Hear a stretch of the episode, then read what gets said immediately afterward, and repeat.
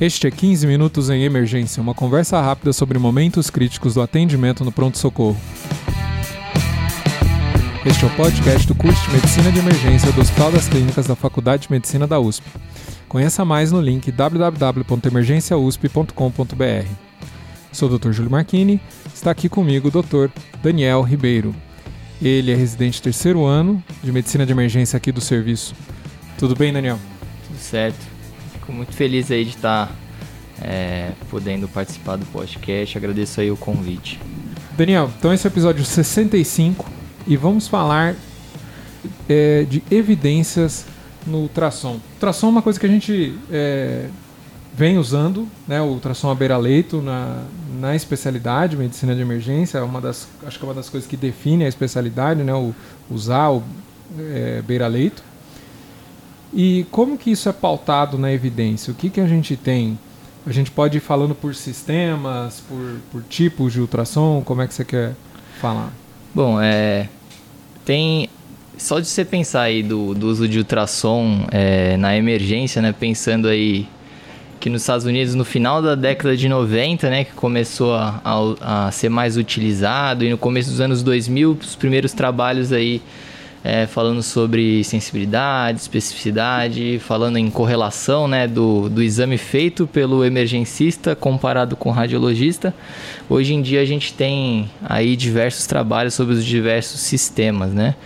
A ECEP, né, que é o Colégio Americano do, dos Médicos Emergencistas, ela até tem um, um guideline em relação né, a essa parte de, de educação, de ultrassom, o que, que o emergencista precisa é, saber e também ela fala brevemente aí sobre uh, que eles falam de, que são os core skills, né? As habilidades aí principais que o, que o emergencista pre precisa ter e fala basicamente sobre cada uma delas e fala sobre sensibilidade, especificidade é, em detecção de, das doenças e consequentemente você acaba às vezes alterando aí o, a sua conduta mais precocemente, em vez de aguardar às vezes um exame do radiologista ou às vezes um exame laboratorial, né? Às vezes você não tem o um radiologista no lugar, né? Às vezes você tem o teu ultrassom beira-leito e não tem acesso a uma tomografia, não tem acesso a um ultrassom é, formal de um radiologista. É. E isso vai fazer uma enorme diferença, não vai ser simplesmente um atraso. Né? Com certeza, ainda mais você vê alguns serviços, mesmo é, de excelência, às vezes no período da noite é muito difícil você acessar o radiologista. Às vezes ele, ele é, principalmente do ultrassom, né? Você vai, vai conseguir acessar ele, ele às vezes está de sobreaviso. Então, sempre bom você conseguir dominar algumas, algumas coisas, né, de ultrassom. Então, assim, vamos falar assim brevemente, né? É, sobre algumas, algumas coisas de ultrassom que o emergencista deveria saber. Pensando aí na parte do trauma, a gente tem o FAST, né, o conhecido, conhecido FAST. A sensibilidade entre os trabalhos, assim, ela varia bastante, né? Mas, por exemplo, quando você tem algum trauma torácico, principalmente penetrante, é, quando você quer detectar algum derrame pericárdico, pensando aí num hemopericárdio, então a sensibilidade chega até 100%. Então você vê o derrame pericárdico hoje em dia é uma coisa é, que eles falam que seria básico, né? Lógico. O restante da ecocardiografia é, é uma coisa um pouquinho mais complexa, né? Então às vezes demanda mais, é, mais treinamento, é, mais pacientes para você ter um domínio completo. Mas essa parte de derrame ainda mais no trauma, então a sensibilidade chega aí próximo de 100%, né? Outra coisa que, que é bastante prevalente aí no departamento de emergência, você pega um paciente com, com cólica renal e você às vezes não tem uma tomografia, você quer às vezes achar algum sinal indireto no ultrassom que ele tenha um cálculo de um tamanho significativo, que é, precisaria de uma abordagem né, cirúrgica. Então é, no trato gastro, é, no trato geniturinário, então você pode achar, achar sinais indiretos de cálculo, né, que seria a hidronefrose. Então, assim, você pega uma sensibilidade aí por volta de 76 a 90%, com, a, com uma especificidade é, também de por volta de 80 a 90%, então é, chega a ser uma coisa significativa. A hora que a gente vê esses números, Daniel, é, eu acho que você me corrige aqui. É, se a gente já tem, por exemplo, uma, um randomizado é, condutas clássicas versus randomizado baseado no meu achado do ultrassom. Então, por exemplo, nesse caso da endonefrose, é, eu não vejo sinais indiretos de cálculo, eu vou dar alta para o meu paciente com segurança, ou é, o contrário, não, esse aqui eu, eu vou internar e se a gente consegue comparar essas duas estratégias, é uma coisa assim, simplesmente eu estou vendo antes ou não, realmente eu estou fazendo diferença em desfecho? Então, é, aí tá, cai muito na briga com os urologistas, né? Então, é, muitas vezes o urologista prefere que o paciente fique internado, que faça uma tomografia, mas assim, os emergencistas é, a, nossa, a nossa ideia é esvaziar é, o pronto-socorro. Exatamente, porque fica o paciente que realmente vai necessitar daquele recurso.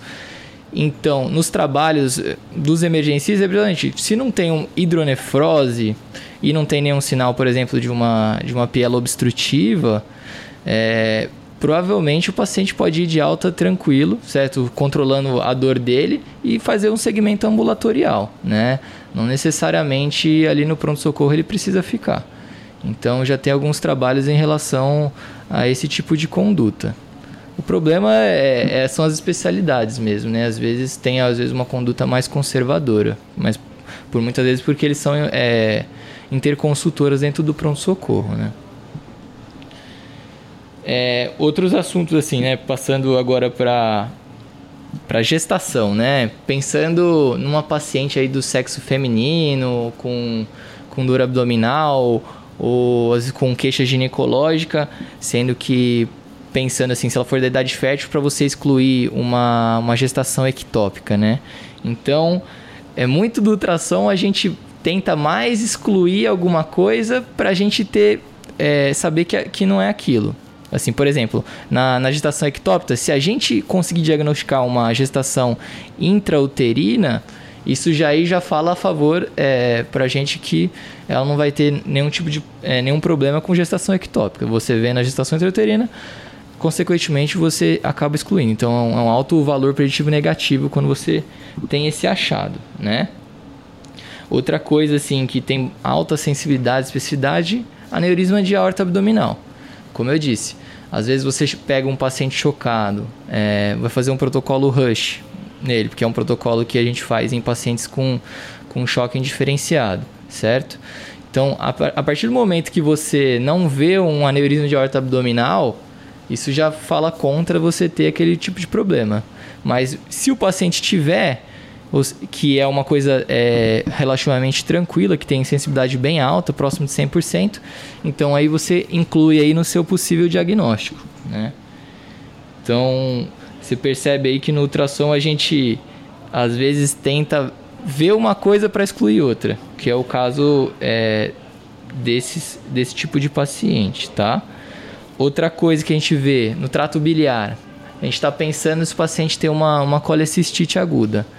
A partir do momento que a gente não encontra nenhum cálculo biliar, a chance daquele paciente ter colecistite aguda é muito pequena.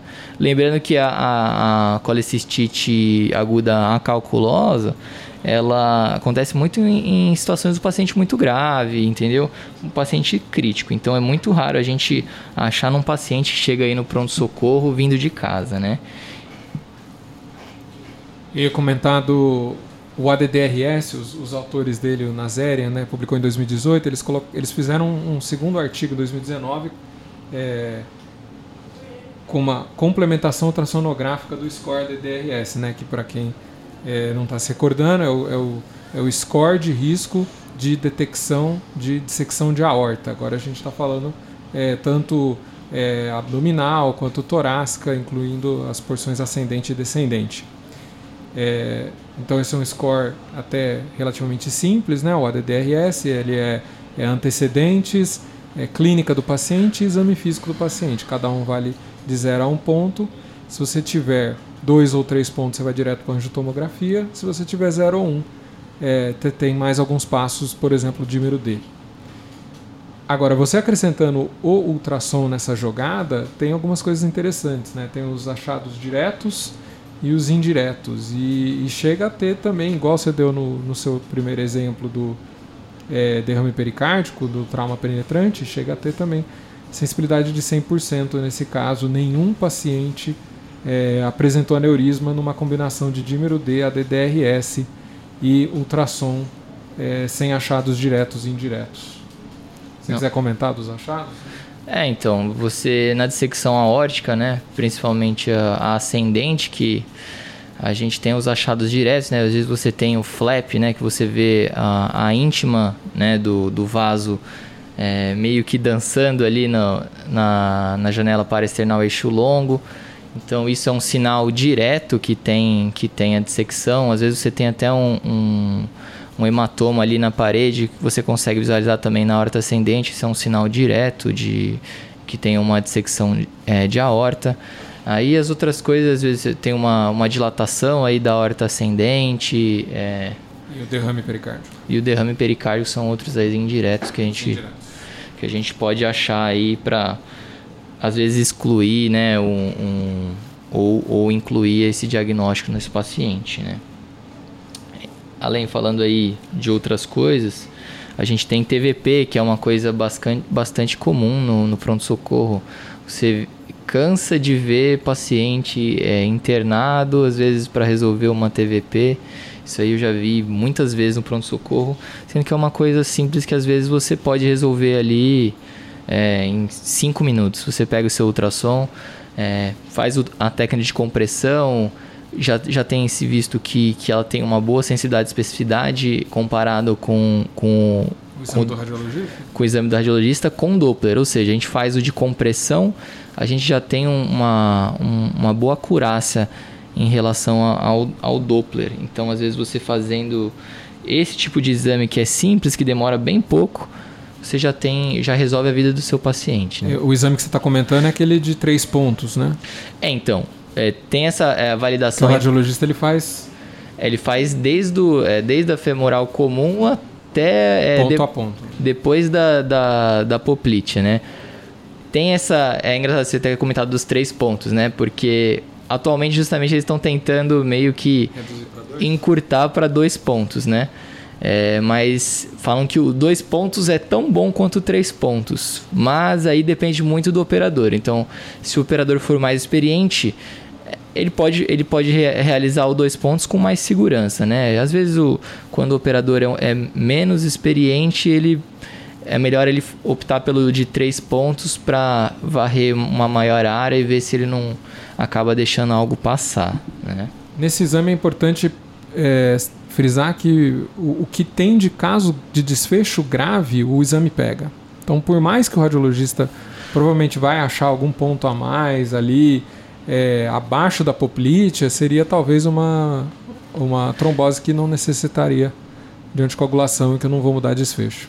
É, exatamente, tem essa. Então, muitas vezes o que acaba encontrando no exame da radiologista, no Doppler, é justamente essas, essas tromboses que não teriam aí grandes riscos de, de acabar fazendo um, um tromboembolismo pulmonar, né? Então, a gente tenta focar nas áreas que tem maior risco para esse tipo de complicação. O que mais que você tem aí, Daniel? Então, é, outras coisas, eu tô falando assim brevemente, né? Tem, se for falar de um a um, a gente vai vai longe aqui, vai além dos 15 minutos, mas você percebe de uma coisa muito importante no departamento de emergência é um pneumotórax. Então, às vezes, o, o tudo bem, o pneumotórax hipertensivo é uma coisa que você consegue diagnosticar clinicamente, né? Mas às vezes tem algum pneumotórax que seria abordável ou não, você percebe que tem sensibilidade aí, especificidade 90, 100%.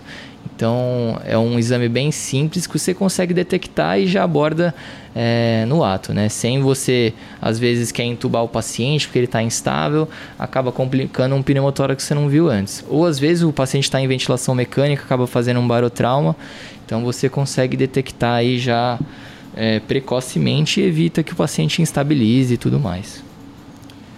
É, a gente teve um caso uns dois anos atrás é, de um paciente que chegou chocado, tinha acabado de chegar na visita, é, ele chegou às 7h30, visita, nossa visita às 8 da manhã, estava com noradrenalina dose altíssima, o paciente foi, tinha sido entubado fora, e a ventilação mecânica com muita, muita resistência, uma complacência de zero, e no, o que está acontecendo com esse paciente?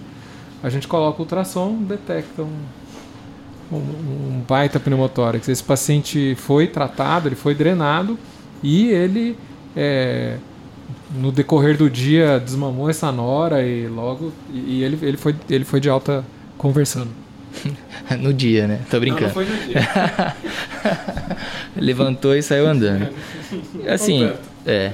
Por fim aí, é, acho que o que o uso do ultrassom no Brasil parece que a introdução dele tem sido mais em relação ao procedimento, né? Então você tem visto mais o departamento de emergência, às vezes quer pegar um acesso venoso central. Então, é, o que, que tem de evidência sobre isso, né? Então, o mais estudado é o da veia jugular interna. Os outros ainda tem alguma literatura, por exemplo, que nem o subclávio, que ainda tem gente que prefere fazer o anatômico, que tem estudos que parece que não tem muita diferença, mas assim, o que a gente tem de maior evidência que tem benefício para o paciente é a veia jugular interna. Então você a taxa de sucesso é, de punção é quase 100%, né? E, consequentemente, também você acaba é, diminuindo as complicações, porque você está vendo, tá vendo a veia e consegue guiar de forma adequada a sua agulha sem fazer nenhum pneumotórax, nem nada do tipo. O que mais que você tem? Você tem algum comentário final sobre o método? Então, é... Usar o método da beira-leito? Acho assim, eu sou até suspeito para falar, né? Eu, eu, gosto muito de ultrassom. Eu acho que a, desde que a gente entra aqui no, na residência de medicina de emergência, a gente aprende a ter o ultrassom do nosso lado, de ser o, um facilitador para a gente, né? Eu acho que a partir do momento que você conhece o ultrassom, você faz, você diagnostica, às vezes você diagnostica errado, mas é, você vê que quando você pega mais experiência, você acaba é, reduzindo o seu tempo de atendimento, né? Você consegue tomar condutas é, mais rápidas e às vezes você consegue tirar o paciente daquela situação de uma maneira mais tranquila, né? Sem ter que ficar pedindo muito, muito exame. Né? Isso acho que é uma grande vantagem. Acho que o método beira-leito tem que ser algo é, que tem que se desenvolver aí no Brasil para ser uma coisa comum no pronto-socorro, não uma coisa é, de outro mundo, né? Achando que a pessoa é radiologista ou não. Não acho que basta trabalhar no pronto-socorro, acho que é importante saber mexer no ultrassom sim. E acredito que o barateamento do, do, do, equipamento vai contribuir muito com isso, né? Acho que ele já foi proibitivo e está ficando cada vez mais fácil, né? É, então agora em vez de pegar um pronto-socorro de fazer um, um grande investimento, às vezes numa numa tomografia de um milhão de canais e isso mais, é, mais de milhões para gastar e você pensa, pega um ultrassom, às vezes até usado, você gasta aí talvez 100 mil, cento e tantos mil e você tem um aparelho que muitas vezes é, já te adianta que e você não precisa usar nenhuma tomografia, né? Então acho que o custo é muito importante aí. Muito bem. Daniel, muito obrigado. Eu que agradeço aí pelo convite, fico feliz de ter participado. Ah, é foi uma honra tê-lo. É, eu queria também lembrar todo mundo que a gente está lançando o, na divisão né, de emergências o livro é, Ultrassom é, para Procedimentos. É, foi editado pelo professor Irineu Velasco e os doutores é, Júlia Alencar e Carla Petrini né, se dedicaram bastante para conseguir fazer esse livro e, e, e, e, deixar bem interessante. Não fala só de procedimentos, fala bastante de diagnóstico também e tudo que a gente consegue usar, em parte, essas, essa nossa discussão de hoje. É, esse podcast é um oferecimento do curso de Medicina de Emergência da USP, em parceria com a Escola de Educação Permanente e a Manoli Educação. Se você se interessou, conheça mais no link www.emergenciausp.com.br barra curso se você gosta do nosso podcast, você quer que outras pessoas escutem, por favor, divulguem, é, nos avaliem, é, por exemplo, no iTunes. Isso é interessante para a gente ter destaque e mais pessoas conhecerem o nosso programa. E se vocês quiserem nos escrever, é, você pode mandar feedback para 15minutos.emergência.gmail.com. Siga-nos nas redes sociais. Dr. Daniel Ribeiro está no Instagram é em arroba emergency sono com Y, emergency sono. E eu, você pode me encontrar em arroba doutor.juliomarchini. Pessoal, muito obrigado e até a próxima.